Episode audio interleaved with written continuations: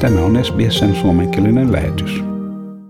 Täällä Helsinki, Timo Uotila ja kulttuuripuolta.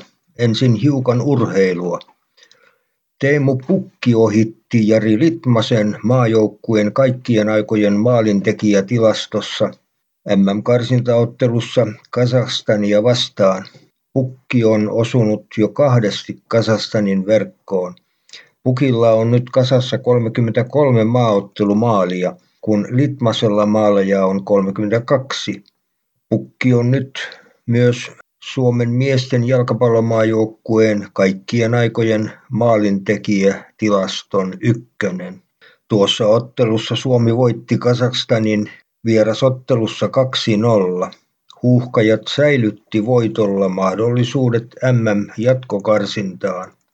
Hieman aikaisemmin Suomen miesten jalkapallomaajoukkue koki MM-kisoissa ison takaiskun, kun Ukraina päihitti huuhkajat 2-1 Olympiastadionilla, joka oli pitkästä aikaa täynnä katsojia.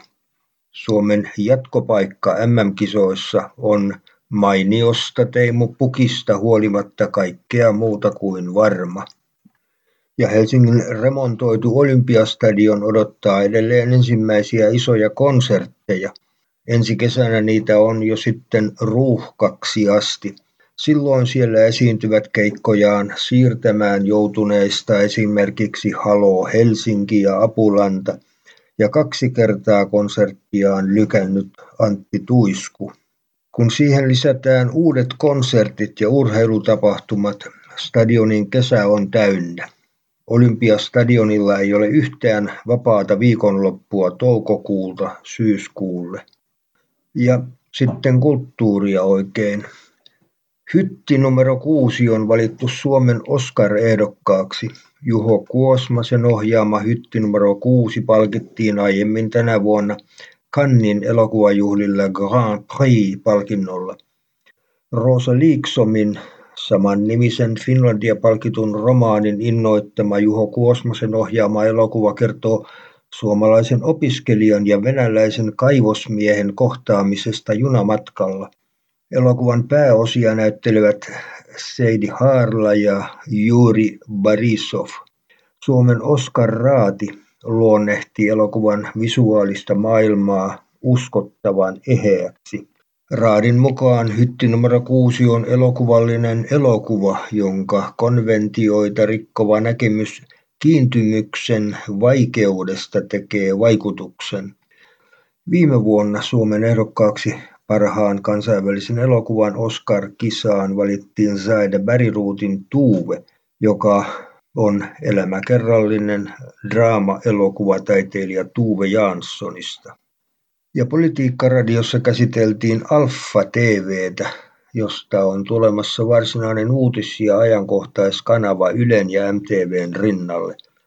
Alfa TV on pörssirahalla toimiva TV-asema, jonka ohjelmistossa on konservatiivinen ja oikeistolainen leima.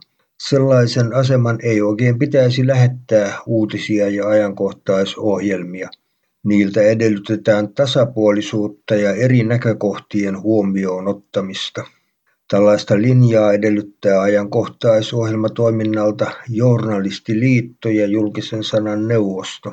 Niitä näkökohtia ohjelmassa kävi korostamassa journalistiaktivisti Maria Pettersson.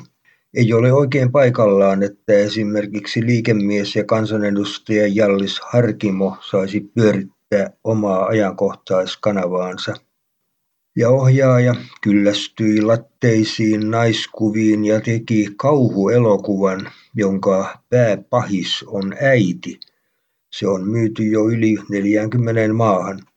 Elokuvaohjaaja Hanna Bäriholm halusi valkokankaalle moniulotteisia naisia. Hän teki kauhuelokuvan, joka näyttää naisten vihan tunteet. Siitä voi tulla kansainvälinen menestys. Ja Mato Valtanen on kirjoittanut muistelmansa, joissa hän kummastelee ja siunailee Kekkosen suomettuneisuuden aikaa. Silloin yritettiin julkaista biisi nimeltä Karjala takaisin. Sitä ei kuitenkaan suostuttu julkaisemaan. Nimi piti muuttaa muotoon takaisin Karjalaan. Noista ajoista muistelee myös Timo Laaninen, tuo keskustan kuiskaaja. Hän luotti aikoinaan ehdottomasti Kekkoseen ja sitten Juha Sipilään, mutta viime vaaleissa tuli turpiin. Timo Laaninen myöntää, että aina ei voi onnistua. Ja olin Tuusulan Hyrylässä ja ilmatorjuntamuseossa, jossa oli radiohistoriallisen seuran 30-vuotisjuhlakokous. Ja esitelmien jälkeen meille esiteltiin laajalla lenkillä ilmatorjuntavälineistöä ainakin sadan vuoden ajalta. Siellä oli todella moninainen ja sekava kokoelma välineitä. Tämän jälkeen ihmettelen entistä enemmän, että Suomi selvisi näinkin hyvin vaikkapa vuoden 1944 suurpommituksista. Yhdessä huoneessa oli Suomen historiallinen vuosilinja – se kertoi, että Ruotsin vallan 700 vuotta olivat Suomelle varsinaista sodissa rämpimistä. Siihen verrattuna Venäjän vallan alla vietettiin sata melkein rauhan vuotta. Se oli yllättävä havainto. Ja kuninkaan kasvoja ei enää saa mustata. Tierna-säätiön mukaan naaman mustaaminen on herättänyt reaktioita joissa se on yhdistetty rasistiseen blackface-toimintaan. Säätiö haluaa viestittää kuuntelevansa yhteiskunnan reaktioita rasismiin ja ottaa ne todesta. Tuota henkilöä ei myöskään saa enää nimittää murjaanien kuninkaaksi. Timo Vuotila toivottaa sinne Australian alkukesään parhaat toivotukset ja pysykää terveinä. Haluatko kuunnella muita samankaltaisia aiheita? Kuuntele Apple, Google tai Spotify podcasteja tai muuta suosimaasi podcast-lähdettä.